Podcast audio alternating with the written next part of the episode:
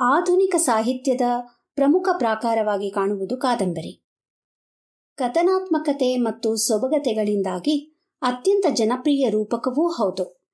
ಪೌರಾಣಿಕ ಕಾದಂಬರಿ ಎಂಬ ಪ್ರಾಕಾರ ಕನ್ನಡದಲ್ಲಿ ಇದೆಯಾದರೂ ಇತ್ತೀಚೆಗಷ್ಟೇ ಪೌರಾಣಿಕ ಕಾದಂಬರಿಗಳನ್ನು ಪ್ರತ್ಯೇಕವಾಗಿ ಗುರುತಿಸಲಾಗುತ್ತಿದೆ.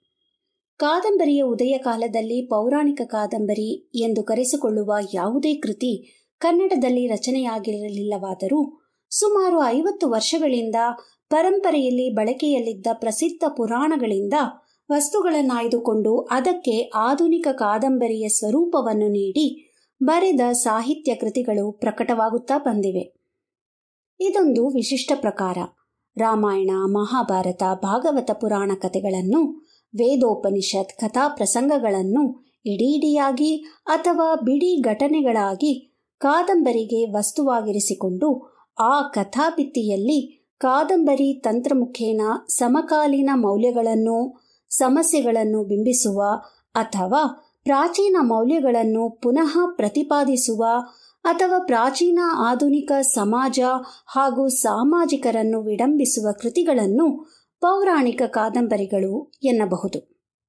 ಹತ್ತೊಂಬತ್ತನೇ ಶತಮಾನದ ಆದಿಭಾಗದಲ್ಲಿ ಪರಂಪರೆಯಲ್ಲಿದ್ದ ಕಾಲ್ಪನಿಕ ಕಥಾನಕಗಳನ್ನು ಆಯ್ದುಕೊಂಡು ಅದ್ಭುತ ರಮ್ಯ ಘಟನಾವಳಿಗಳನ್ನು ಹೆಣೆದು ಸಾವಿರದ ಎಂಟುನೂರ ಹದಿನೈದರಲ್ಲಿ ಯಾದವ ಕವಿ ವಿರಚಿತ ಕಲಾವತಿ ಪರಿಣಯ, ಸಾವಿರದ ಎಂಟುನೂರ ಇಪ್ಪತ್ತರಲ್ಲಿ ಮುಮ್ಮುಡಿ ಕೃಷ್ಣರಾಜ ಒಡೆಯ ಕೃತ ಸೌಗಂಧಿಕಾ ಪರಿಣಯ, ಸಾವಿರದ ಎಂಟುನೂರ ಇಪ್ಪತ್ತ್ಮೂರರಲ್ಲಿ ಕೆಂಪು ನಾರಾಯಣನ ಮುದ್ರಾ ಮಂಜೂಷಾ ಎಂಬ ಮೂರು ಕೃತಿಗಳು ಸೃಷ್ಟಿಯಾದವು. ಇವುಗಳಲ್ಲಿ ಪೌರಾಣಿಕ ಕಾದಂಬರಿಗಳ ಸ್ಥೂಲ ಲಕ್ಷಣಗಳನ್ನು ಕಾಣಬಹುದಾಗಿದೆ. ಸಾವಿರದ ಒಂಬೈನೂರ ಐವತ್ತರಲ್ಲಿ ದೇವುಡು ನರಸಿಂಹ ಶಾಸ್ತ್ರಿಗಳು ಮಹಾಬ್ರಾಹ್ಮಣವನ್ನು ಪ್ರಕಟಿಸುವವರೆಗೂ ಪೌರಾಣಿಕ ಕಾದಂಬರಿ ಎಂಬ ಪ್ರತ್ಯೇಕ ರೂಪ ಇರಲಿಲ್ಲ.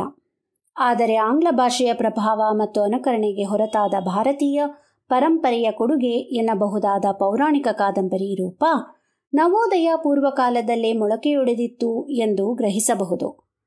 ಇಪ್ಪತ್ತನೇ ಶತಮಾನದ ಮಧ್ಯಕಾಲದವರೆಗೆ ಪುರಾಣ ಕಥನಗಳ ರೂಪಕದಲ್ಲಿ ಗುಪ್ತಗಾಮಿನಿಯಾಗಿದ್ದು, ಭಾರತ ಸ್ವಾತಂತ್ರ್ಯಾನಂತರ ದಾಂಗುಡಿ ಇಟ್ಟು ಚಿಗುರೊಡೆಯಿತು ಎಂದು ಹೇಳಬಹುದಾಗಿದೆ. ಕನ್ನಡದಲ್ಲಿ ಬಹುಸಂಖ್ಯಾತರ ವೈದಿಕ ಪರಂಪರೆಯ ವೈಷ್ಣವ ಪುರಾಣಗಳನ್ನಾಧರಿಸಿದ ಕಾದಂಬರಿಗಳಲ್ಲದೆ ಜೈನ, ಬೌದ್ಧ ಮುಂತಾದ ಇತರ ಧರ್ಮಗಳ ಪುರಾಣಗಳನ್ನಾಧರಿಸಿದ ಕಾದಂಬರಿಗಳು, ಇತರ ಭಾಷೆಗಳಿಂದ ಅನುವಾದಿಸಿದ ಕಾದಂಬರಿಗಳೂ ಇವೆ.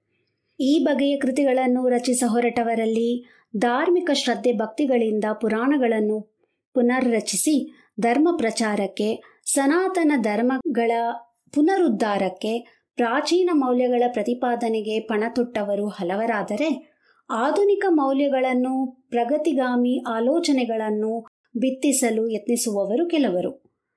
ಇಂಥ ಭಿನ್ನ ಮನೋಧರ್ಮದ ಲೇಖಕರಿಂದಾಗಿ ಪೌರಾಣಿಕ ಕಾದಂಬರಿಗಳು ವೈವಿಧ್ಯದಿಂದ ಕೂಡಿವೆ. ಬನ್ನಿ, ಈ ಮಾಸದ ಕನ್ನಡ ಪುಸ್ತಕ ಪರಿಚಯದಲ್ಲಿ ಪೌರಾಣಿಕ ಕಾದಂಬರಿಗಳ ಸೊಬಗನ್ನು ಆಸ್ವಾದಿಸೋಣ. ಧನ್ಯವಾದಗಳು.